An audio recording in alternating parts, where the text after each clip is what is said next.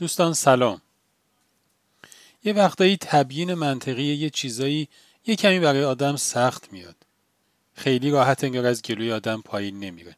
یکی از کارکردهای داستانها اینه که این نوع موضوعات رو انگار با یه آبی شیری چیزی مخلوط می‌کنن. یه ذره شیرینی نمکی چیزی بهش اضافه می‌کنن و جذب و حزم اون مطلب رو خیلی راحت می‌کنن. یه باقی بود یه باغ کهنسال پر از درختان قدیمی و سر به فلک کشیده. مسمر و غیر مسمر. انواع پرنده هم توش بودن. مردم صف کشیده بودن که برن داخل این باغ و اونجا رو سیاحت کنن. هر کسی هم هر چقدر دوست داشت می‌تونست توی باغ بمونه. هر کسی که می‌خواست وارد باغ بشه راهنمای باغ یه سوال ازش می‌کرد. ازش می‌پرسید شما قصد دارید چقدر توی باغ بمونید؟ اولی گفت من یه چند روزی میمونم. راهنما گفت پس شما احتمالا خیلی نمی‌تونید توی باغ سیاحتی بکنید. از دومی پرسید اون گفت من یه روز وقت دارم که اینجا بمونم. راهنما گفت پس شما می‌تونید یه بخشهایی از باغ رو سیاحت بکنید. از سومی که پرسید سومی گفت من وقتی ندارم اومدم یه دوری بزنم و یه ساعتی بعد برم. راهنما گفت پس شما کل باغ رو می‌تونید سیاحت کنید.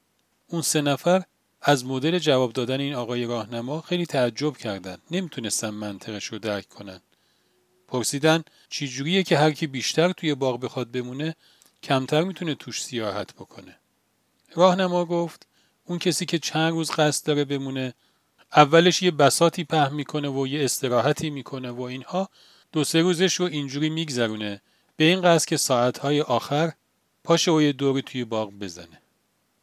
ولی ساعتهای آخرش هم معمولا به جمع و جور کردن وسایلش میگذره و نمی‌رسه اصلا دوری توی باغ بزنه.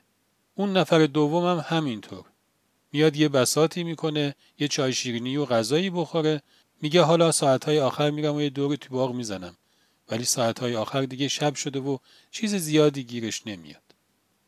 ولی اون کسی که اومده یه دوری بزنه و بره، اون همین الان آماده است که کل باغ رو ببینه. ما اومدیم توی این دنیا که سیاحت کنیم. ما مهمانیم و یه میزبان مهربان تمام بسات مهمانی رو برای ما فراهم کرده که از این مهمانی بیشترین و بهترین لذت ها رو ببریم. البته کاری به حکمت ها و اهداف میزبان نداریم که هدفش از این سیاحت ما چیه و اینکه می‌خواد در نقش مربی خیلی چیزا رو به ما آموزش بده. با اون بخشش کاری نداریم. ولی اون چیزی که به عهده ماست اینه که توی این باغ حسابی سیاحت کنیم و همه چیز رو خوب ببینیم. ولی این خوب دیدن با یه چیزی توی تنافره و اون هم آرزوه. آرزو هر چقدر که طولانی تر باشه این خوب دیدن ما رو به تأخیر میندازه. سیاحت در لحظه است. آرزو قصد سیاحت در آینده است و به امید واهی روزی که شرایط سیاحت برامون فراهم بشه. ولی به استناد منطق این داستانه که امشب یه همچین موقعیتی اصلا پیش نمیاد. و شاید به همین خاطر که ما رو از آرزوهای دراز اینقدر برحضر داشتن. خدا نگهدار.